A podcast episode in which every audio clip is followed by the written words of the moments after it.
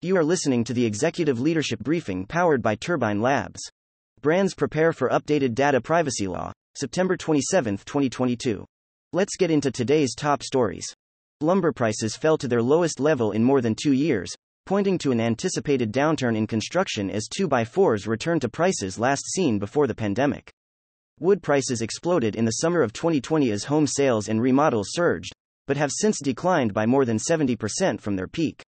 The shift to working from home drove more than 60% of the increase in house and rent prices during the pandemic, according to new research from the Federal Reserve. The increase in prices is likely to stick even as more corporations issue return to office mandates. More brands are taking notice of California's data privacy laws after cosmetics retailer Sephora agreed to pay $1.2 million in penalties for alleged violations of the law, which was expanded and amended as the California Privacy Rights Act to take effect on January 1. Many big tech companies have been more focused on the European Union's General Data Protection Regulation, which has led to major fines for Meta and Amazon. TikTok is currently facing the prospect of a $29 million fine in the UK for failing to protect children's privacy. More than half of principals said in a new survey they felt their schools were understaffed at the start of the current school year, highlighting a lingering shortage after just 20% of principals said their schools were understaffed before the pandemic.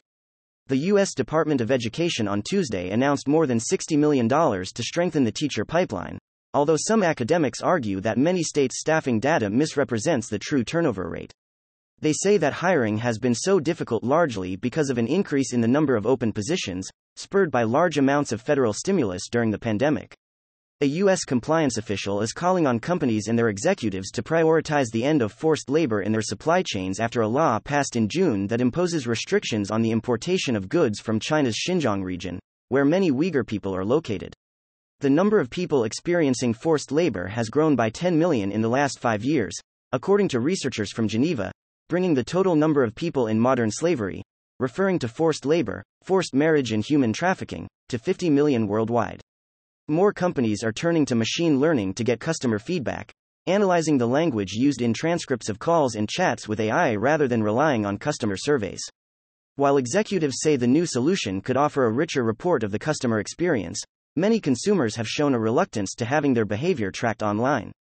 In Ohio, a venture operated by Alphabet Inc. that seeks to offer a tech enabled approach to substance abuse through individualized approaches found that the non technological traditional care offered to those in the program has been most effective. Content facts Turbine Labs has tracked 4,555 media articles and blogs and 55,017 social media posts over the last 24 hours. Questions or feedback? Don't hesitate to reach out to us directly. Hi, I'm Annalisa Romano, and I curated today's executive leadership briefing powered by Turbine Labs.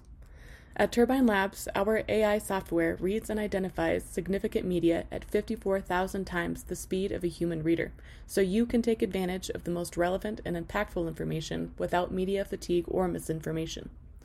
If you enjoyed this daily briefing, I invite you to like, subscribe, and share on social media.